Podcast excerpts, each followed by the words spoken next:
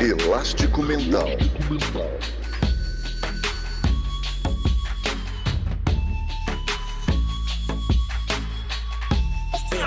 Elástico Mental. Olá, seja bem-vindo a mais um Elástico Mental, o podcast de cultura da família Café Belgrado. E eu, Guilherme Tadeu, estou com ele, Lucas Nepomuceno, para o segundo episódio. É uma série, Lucas? É uma sequência? É um, é um quadro? Um episódio de pequenos assuntos, grandes debates, tudo bem? Olá, Guilherme, olá, amigos e amigas do Elástico Mental. Acho que o grande mérito desse programa, Guilherme, é que a sigla ficou PAGD, né? Então todo mundo lê como pagode. Quem não quer ser chamado aí de pagode, né? Então estamos aqui junto para esse grandioso pagode, segundo episódio do pagode. É o nome do cachorro do, do Chico Barney, sabia? Pagode?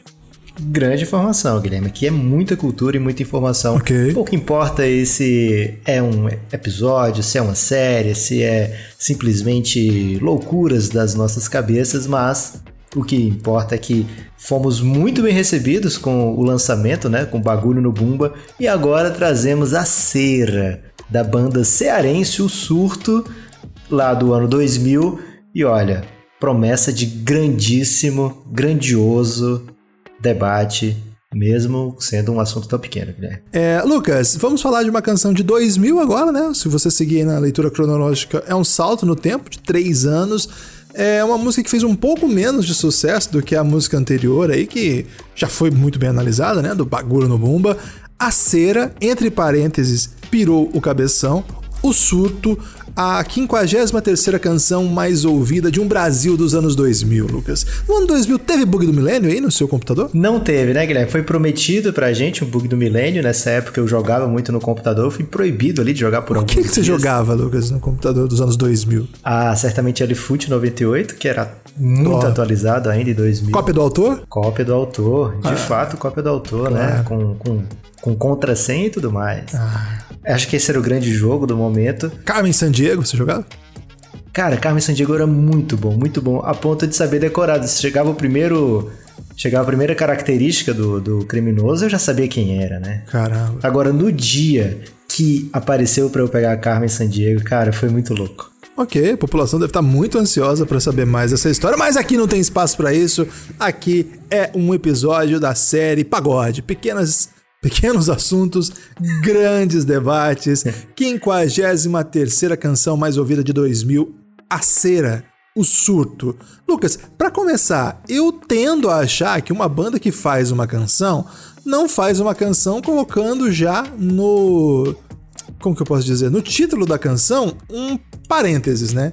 Então eu imagino que esse parêntese tem a ver com uma questão regional, uma questão idiomática, não sei, porque a cera, sinceramente, eu não sabia do que se tratava.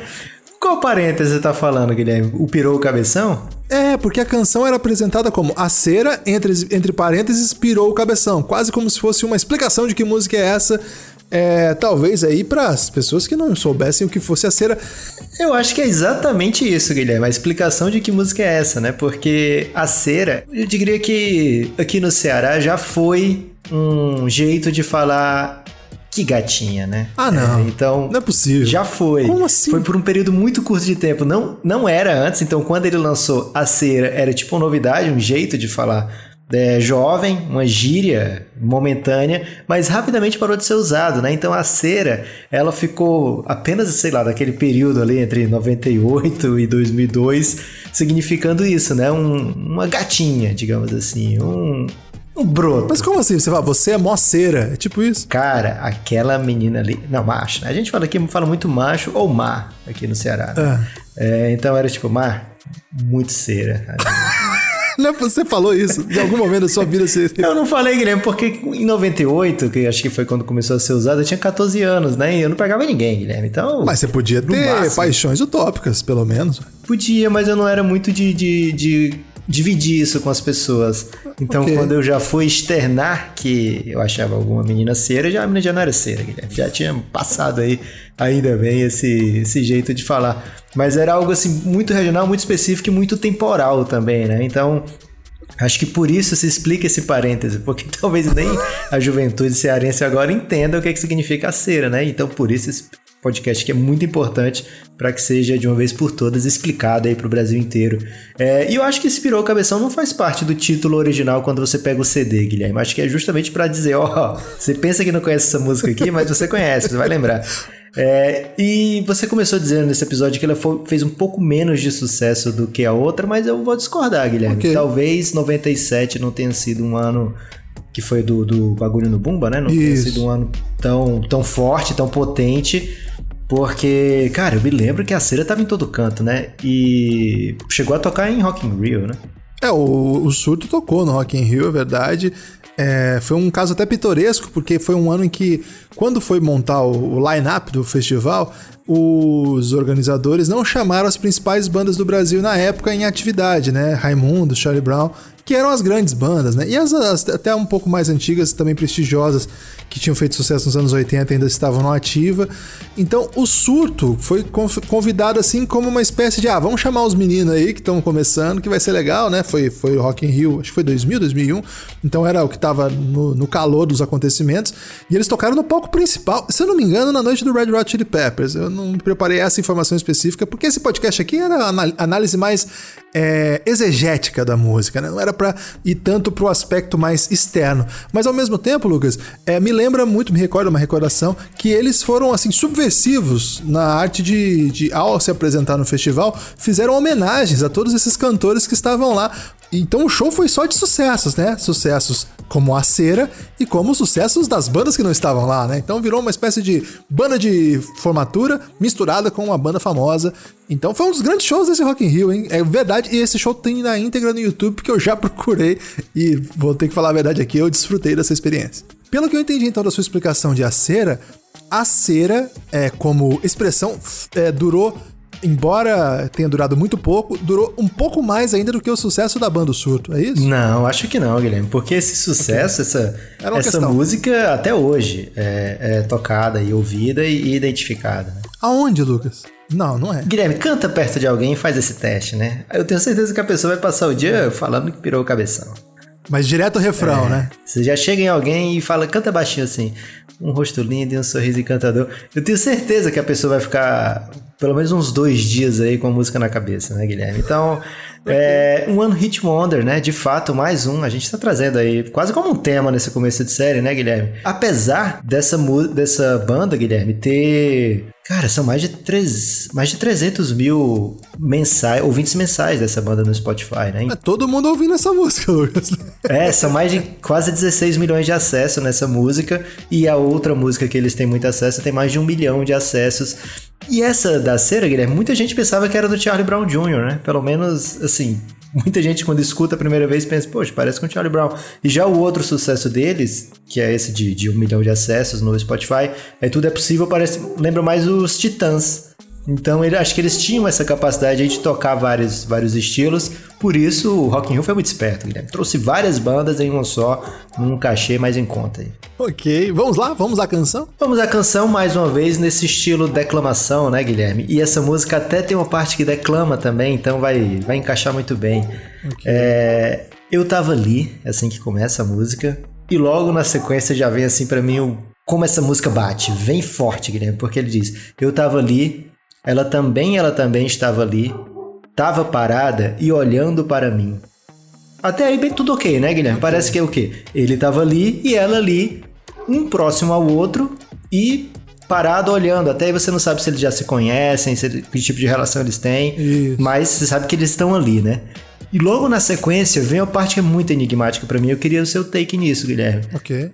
É, então, recapitulando, né? Ele estava ali, ela também, ela também estava ali, estava parado e olhando para mim a conversar com o chegado bem do meu lado. Quem tá conversando com o chegado, Guilherme? Chegado você sabe que é um amigo, né? Não, sim, eu fiquei confuso com essa parte também, porque ela dá. É ambígua, né? Porque ela pode ao mesmo tempo estar tá dizendo que ela tava ali olhando para ele e conversando com um chegado, o que seria muito confuso, né? Mas às vezes é, é arte da sedução, né, Guilherme? Você conversa com uma pessoa trocando olhares ali com outra é, você tem que caprichar na sedução, Guilherme. Tô vendo que é seu fraco. Na frase seguinte, ele diz, né? É, parado olhando para mim, a conversar com um chegado bem do meu lado, me encorajando a chegar junto dela, né? Então, na verdade. Aí já virou uma doideira, né? Essa parte eu fico muito confuso, Lucas, porque assim. ela tá parada e olhando pra ele. Então, ela tá olhando pra ele, conversando com um camarada dele. Acho que é isso, Lucas. Acho que tá resolvido aqui o enigma. Você acha que ela tá parada, olhando pra ele. E ele conversando com o chegado. che- Ele conversando com o chegado. Isso. E o Mas não é o que tá chegado- escrito, né? Não. A conversar com o chegado bem do meu Do lado. jeito que tá escrito, Guilherme, ela tá conversando com o chegado e ao mesmo tempo ela tá encorajando o chegado a dizer pra ele chegar junto dela. Ah, pode ser. Caramba, complexo, hein? Tava parado e olhando pra mim, a conversar com um chegado. Ela tava parada, olhando pra mim e conversando com um chegado que tava bem do lado dele, ou seja, ela tava falando bem baixinho, porque ele não tava ouvindo. Não, se bem que ele até tava ouvindo o conteúdo, né? Ele tava, eu acho que ele- ela tava falando baixo, mas ele tava prestando atenção, sabe? Ok, ok. Acho que você matou, hein? Acho que tem mais, tem mais a ver com isso, mas é ambíguo, né? elasticomental.gmail.com, mandem aí pra gente suas impressões pra ajudar a gente a entender melhor esse grande clássico. É, na sequência, né? Ele. Será que ele tá dando uma resposta pro chegado já? Eu acho que. Pois é, continua a sequência aí, Guilherme, porque vai ficando, vai ficando tudo mais confuso a cada, cada frase. Isso aqui é concretismo, Cristiano Lucas. Fale pra, fala pra ela sobre a minha intenção. Eu acho que é falar pra ela. Fala pra. É, pode ser. Falar pra ela sobre a minha intenção. Eu vou seguir você porque você tem o know-how aí do cearense, Lucas. Então eu não vou. Ok. O sotaque aqui eu falho, de repente. Falar pra ela sobre a minha intenção. Antes que esqueça, pois pirei meu cabeção. tipo. pera lá, pera lá. Eu acho que isso aqui, Lucas, eu vou, vou, vou re- refazer minha análise. Esse é um estilo que ele tá traçando aqui, Lucas, que chama ilustração musical. Que dentro da própria canção, ele fica tão pirado com a beleza da moça que ele nem consegue organizar palavras e ideias e vai dizendo qualquer coisa. Isso tudo é expressão do sinal de impacto que ele teve ao notar que ela também estava ali. Desde ela também, ela também estava ali, ele ficou tão confuso que ele não consegue mais organizar ideias. O que que você acha desse, dessa- desse tipo de análise? Guilherme, não tinha, pens... eu não tinha parado pra pensar isso, mas é mais ou menos o que eu sinto ouvindo essa música. Então você apenas expôs meu sentimento em palavras, como Killing Me Softly with His Song. Obrigado, Guilherme. Agora continue declamando, por favor. Antes, é, vamos lá, vou vou voltar do momento que ele se perdeu, né? Assim, ele se perdeu, não ele, o compositor. Ah, o compositor tá brilhante, o eu lírico da canção. A conversar com um chegado bem do meu lado, me encorajando a chegar junto dela. Falar pra ela sobre a minha intenção. Antes que esqueça, pois pirei meu cabeção. Eu vou me levantar. Ou seja, tudo isso tá acontecendo, ele tava deitado, né? Vou lá onde ela está. Vou lá onde ela está. Ela tá- tá- falar pra ela. Agora já ficou confuso de novo, Guilherme. Porque até aí tava levando a crer que é- eles três estavam um pertinho do outro, né? Ela, o chegado, que tava bem do lado dele, afinal, e ela tava falando com o chegado, e ele meio que ouvindo. Só que verdade isso. agora, ele quer se levantar e ir lá onde ela está, Guilherme. Tá. Quando Tem chegou... a possibilidade dele estar só conversando com o chegado ao lado Sim, e o, e o, o chegado tá encorajando ele. Falar, vai lá. isso. Mas eu te lembro que não é o que tá escrito, né? Tá, e depois não, e fica confuso porque ele fala assim: fala pra ela sobre a minha intenção. Antes que esqueça, pois pirei meu cabeção. Isso. Ou seja, parece mais do que assim, o chegado tá dizendo. Ele tá dizendo pro chegado, né? Fala pra ela, falar pra ela sobre. Não sei, Lucas, eu tô confuso ainda. Não, eu acho que o chegado, o chegado tá encorajando ele a chegar junto dela e falar logo pra ela sobre a intenção dele. E antes que, que o, o amigo esqueça, né? O chegado tá dizendo, você tem que ir logo antes que você esqueça, porque você pirou o cabeção, cara. Ah, ok, tá. Aí quando chega essa parte, Guilherme, que eu, eu, assim, eu cantei essa música anos e anos, né? Desde 2000 eu canto essa música há 20 anos, então já. E nunca tinha parado pra refletir como agora, né? E aí, ao fazer isso, eu me deparei com a verdadeira complexidade dessa canção. E aí eu fui pesquisar, Guilherme, de que ano era Vanilla Sky. Ah, ótimo. Eu fiquei com um, uma pulga atrás da orelha, Guilherme. Nesse momento, eu vi que da Vanilla Sky de 2001, eu senti que Cameron Crowe, né, o, o roteirista e diretor, ele meio que se inspirou no, no- na cera pra escrever Vanilla Sky, Guilherme. Porque Pode ser. eu acho, olha o que eu acho que aconteceu. Vou dar logo a minha teoria fatal aqui. Eu acho que ele não se levantou a tempo. E ao fazer isso, ao não se levantar a tempo, ele pirou o cabeção. E por isso ele tá nessa confusão complexa. Ele não consegue entender onde ela está, nem o chegado, nem ele. Ele não consegue colocar as pessoas, né, os personagens na devida posição. Por quê? Porque ele não se levantou a ponto de evitar a piração do cabeção. Então, ao pirar o cabeção, ele perdeu toda a noção de espaço, tempo, ele só tá preso naquele loop do piercing dela, Guilherme. E sabe o que eu fico pensando aqui, Lucas? Que esse filme, mais do que uma peça cinematográfica aí, que conferiu a Tom Cruise alguma dignidade aí ao longo da sua do seu repertório, do seu catálogo, né? Ela conferiu também ao Paul McCartney o Oscar de melhor música por conta da canção Vanilla Sky. Uma canção que poderia tranquilamente ter sido do surto, né? Um Oscar aí que o Brasil não tem até hoje. E tá na mão do Paul McCartney, Sir Paul McCartney, uma honraria que deveria ser do Ceará, Lucas. Só queria dizer isso. Obrigado, Guilherme. Eu, eu, eu não vou falar nada porque pode vai parecer bairrismo, né? E aí chega o refrão, né, Guilherme? Um rosto lindo e um sorriso encantador. E um jeitinho de falar que me pirou, que me pirou o cabeção. Mais um momento aí de Vanilla Sky, por quê? Você vai concordar que ele já tava com o cabeção pirado, né? Ele tinha que se levantar antes que pirasse o há cabeção. Há muito tempo, há muito tempo, é. Desde o parado olhando para mim, ele tá confuso.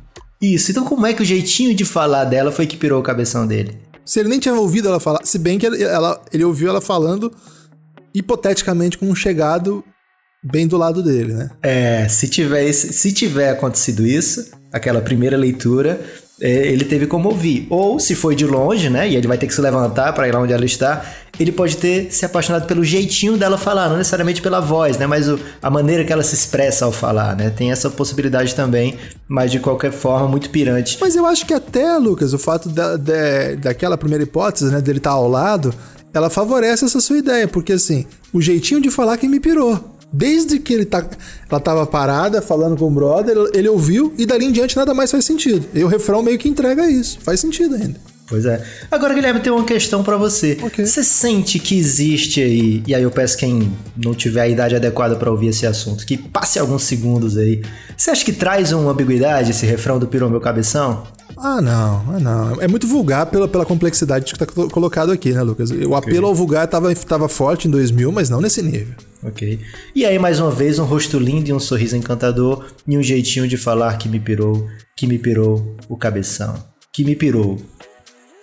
E aí depois vem uma parte que eu sempre cantei, Guilherme. Galera, show! Eu achei que ele de repente estava contando pra galera é, toda aquela história, né? Mas é, o que eu escuto é ela era show. Em algumas letras tá que ela era show. E eu não entendo, mas para mim é ela era show.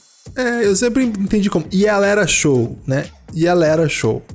É mais um jeito de, de cearense falar dessa época aí, chamar alguém de show. É, não faz muito sentido com a palavra em inglês, mas, mas acho que o Brasil inteiro entende, né, Guilherme? Chamar alguém de show, você é show. Show, show. É, o, o Renanzinho fala show, assim, com o Renan fala show com uma tranquilidade, né? Mas ele fala show para uma situação, não muito para uma pessoa, né? É, mas é uma situação que também é boa, né? Assim, é favorável, sim, é legal, sim. é admirável. Então, é como, como se fala top hoje, né?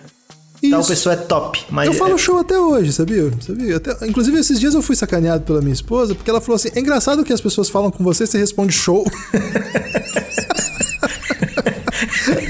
eu falei, a influência do Renan. É verdade, teve, não, não combinei com vocês, não. Teve isso mesmo.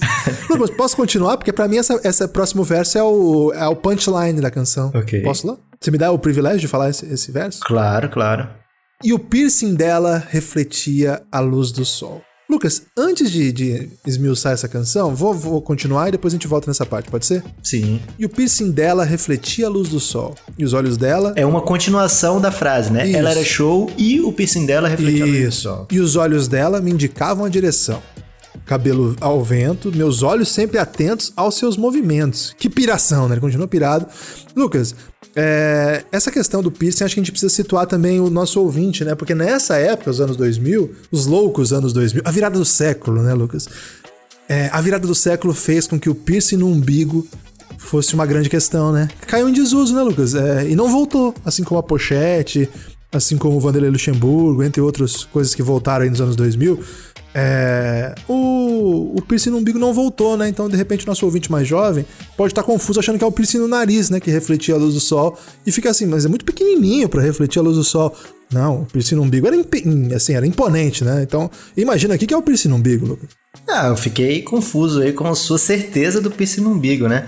Porque ao falar do piercing e ainda meter os olhos, eu imaginei, eu sempre vi que era um piercing na face, Guilherme. Pode ser o piercing. É, mas você tá falhando nessa. Não, você tá falhando. Pode ser o piercing da sobrancelha, pode ser o piercing da orelha mesmo. Tem piercing na orelha também. Não, aí é brinco, Lucas. Não, mas tem outros. Outro, o brinco é naquela posição tradicional, né? Tem aqueles outros piercings na orelha que são. Aí é outro nome, eu acho. Ok. Ela era show, o piercing dela refletia a luz do sol e os olhos dela me indicavam a direção.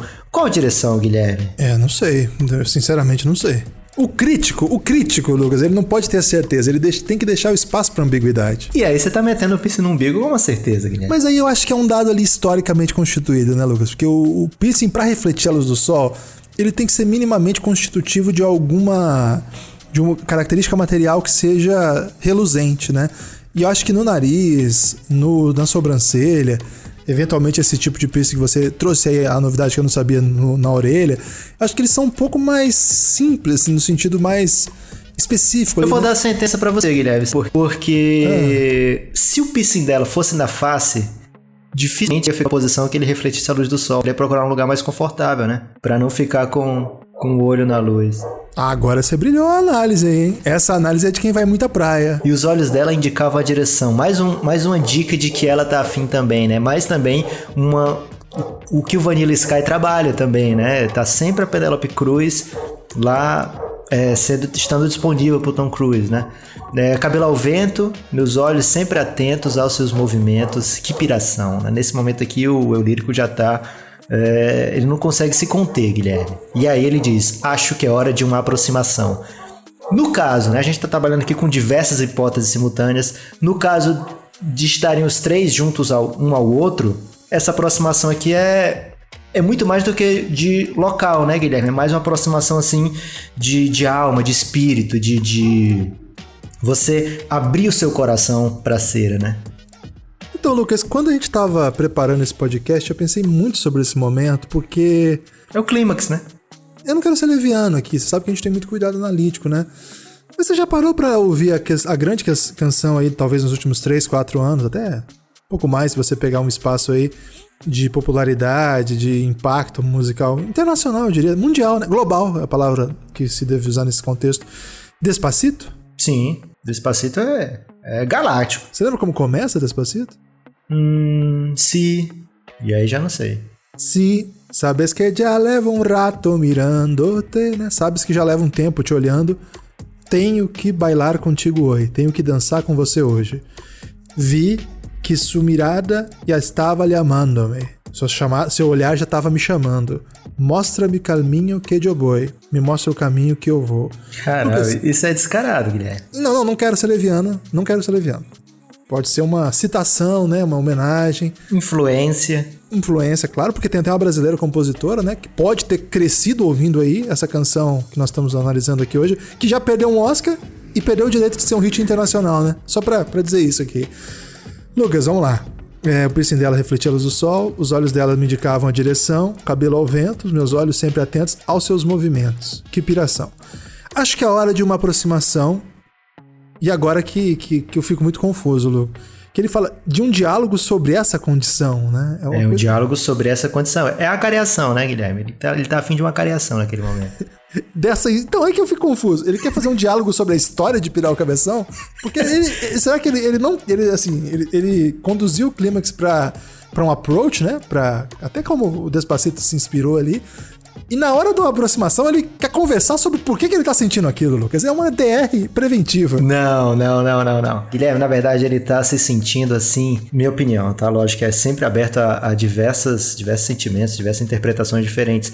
Mas o que, o que ele quer falar com ela é: vem cá, você tá fazendo isso é de verdade? Porque ele não acredita, então é sorte, Guilherme. Ele tá de um. Ele, tá, ele foi tomado por aquela paixão, né? De maneira até que o cabeção dele pirou. E que ele tinha que agir rapidamente, né? Pois pirou o cabeção, então tinha que resolver aquilo rápido, né? Então ele tinha que ir para aquela aproximação, não tinha mais como esperar para ver onde isso ia dar, né? Porque, como eu já falei, como ele deixou claro, Guilherme, o cabeção dele tá pirado, né? Ele não vai responder pelos atos dele em sequência, ele pode esquecer tudo, ele pode, sei lá, é, começar a usar pochete, ele pode Ah, não. Pode acontecer muita coisa a partir do momento que você pira o cabeção, né? Então ele precisa resolver logo aquilo ali. É tipo, vem cá, cera. é de verdade? É, é essa a intenção dele naquela criação, Guilherme. Hum, ok. Então, é... e aí acaba a música, né? Porque repete não, o Não, não acaba não, porque aí, ah. é, na verdade, essa parte é declamada, né? Acho que é hora de uma aproximação. Isso. Não é nem declamado, né? É uma espécie de. dramatizado, eu diria. Isso, Guilherme, perfeito. É algo que, que Vinícius gostava de fazer, né? É, não, e aí tava na disso... moda nessa época. Eu não, vou, não, sei se você vai se lembrar da canção que tava até no top 5 do ano, que era Amor I Love You, que tinha hum, a Marisa Monte, né? Verdade. E que tinha uma parte que parava e entrava o Arnaldo Antunes, né? Tinha suspirado. Tinha, lembra disso? É, ele é um trecho de um livro, né? Isso. E eu não me recordo agora de, de que livro que era, não. Acho que era essa de Queiroz, se eu não me engano, hein? É, era de essa de Queiroz. Tinha suspirado, tinha alguma coisa ardentemente. Era muito bela aquele ali, Guilherme. É, então, ele vem essa parte que ele declama e depois volta a sonzeira, né? Que a gente não falou aqui da sonzeira, né? Que canção, hein, Lucas? Porque na verdade ele não, ele não desenvolve, né? Ele não sabe, você não sabe é, o que aconteceu nesse diálogo, né? Sabe? Como no Vanilla Sky, né? Desculpa se você não assistiu, mas você já devia ter assistido, né? Já tem, vai fazer 20 anos já desse 20 filme. Anos, é. Você não sabe o que acontece quando começa de verdade a vida real, né? Não.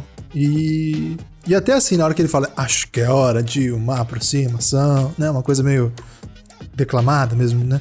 É, de um diálogo sobre essa condição, dessa história de pirar meu cabeção.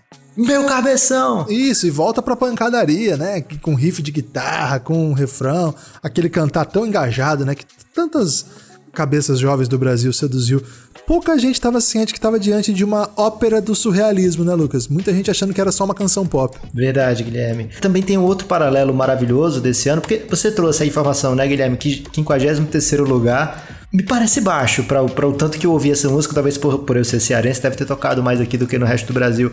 Mas me parece baixo para tantas memórias boas. E é mais ou menos o que também aconteceu em 2000 com o Brasil, Guilherme, nas Olimpíadas de Sydney. É, não sei se é porque eu tinha Como 16 assim? anos. Não sei se é porque eu tinha 16 anos e, e tinha aquela oportunidade, né? Já entendia a grandeza do esporte como um todo, né? O que era uma Olimpíada. Na última Olimpíada eu tinha 12 anos, né? Então não, não aproveitei tão bem. Aos 16 eu aproveitei de verdade e tinha o tempo para assistir tudo, né? E era num horário assim que não me atrapalhava atividades diárias, né? Porque tinha muita coisa de noite, madrugada, manhã. É, mas ali o Brasil também conquistou coisas belas, Guilherme. Como esquecer aquele revezamento do Brasil 4 por 100, né? É, e o Brasil ficou na 53 posição no quadro de medalhas, atrás de Tailândia, atrás de diversos países que tiveram uma medalhinha de ouro. O Brasil teve 12 medalhas, mas nenhum ouro naquela Olimpíada. Então a cera é uma representação do Brasil de 2000, Guilherme. Pois é, e eu acho que assim, Lucas, assim como assim como aconteceu com esse revezamento, é importante você ter trazido, né, esse, esse grande momento aí, ter conseguido ficar em 53 no quadro de medalhas, aquela medalha de prata. Lucas, agora é, é uma jornada de recuperação da história desses grandes atletas, né? E também nós estamos passando agora uma jornada de recuperação dessa canção, que eu imagino que muita gente no Brasil, Lucas, e muita gente em tom jocoso, vamos ter que falar a verdade aqui, em tom jocoso, olhava para essa canção dizendo assim: ah, tem o cabeção, pirou o cabeção. Que assim, nos anos 2000 era engraçado falar cabeção na TV, Lucas. Falar cabeça, pirou cabeção na TV. Ah, ah, ah. Hoje, né? Hoje a gente chegou num nível que não tem graça nenhuma você falar pirou cabeção na TV. Mas assim, as pessoas conseguiam rir disso. Achar, olha aquela música do pirou cabeção. Não deram, né, a, a atenção que essa canção devia, até a interpretação lúdica, né? Que essa canção tava pedindo, né? Então, eu tô na expectativa, Lucas, que a partir desse episódio, com toda a força que a gente tem, né? Com a força do a influência. Da, a influência aí do elástico mental no dial, que não, na verdade não é dial, é nos celulares aí de todo o Brasil, mas que a partir de agora comece a retomada dessa canção. Porque, Lucas, eu acho que ela merece um lugar mais honroso. A gente já trouxe aqui, né, motivos para isso. É, na, no episódio passado a gente não, não tava aqui vangloriando bagulho no Bumba, né? A gente tava até refletindo sobre o que aconteceu com o Brasil em 97. Mas a cera aqui eu já vejo com outros olhos, Guilherme. Para mim tá numa prateleira muito acima. É, eu só lembro que eu estava ali e ela também, ela também estava ali me acompanhando esses anos todos. É para isso que esse quadro foi criado, né, Lucas? Para uma revisita crítica, analítica, cuidadosa às canções que marcaram época no Brasil. Então, estou muito feliz de finalmente termos, assim, se a primeira colocou a gente em uma grande reflexão sobre o que estava acontecendo com a gente, com o país, essa dá a esperança de trazer aí trazer aí um reconhecimento tardio a, a grandes artistas, né? Onde, onde quer que eles estejam, é, essa canção merecia um melhor tratamento aí da população. Forte abraço. Até a próxima. Elástico Mental.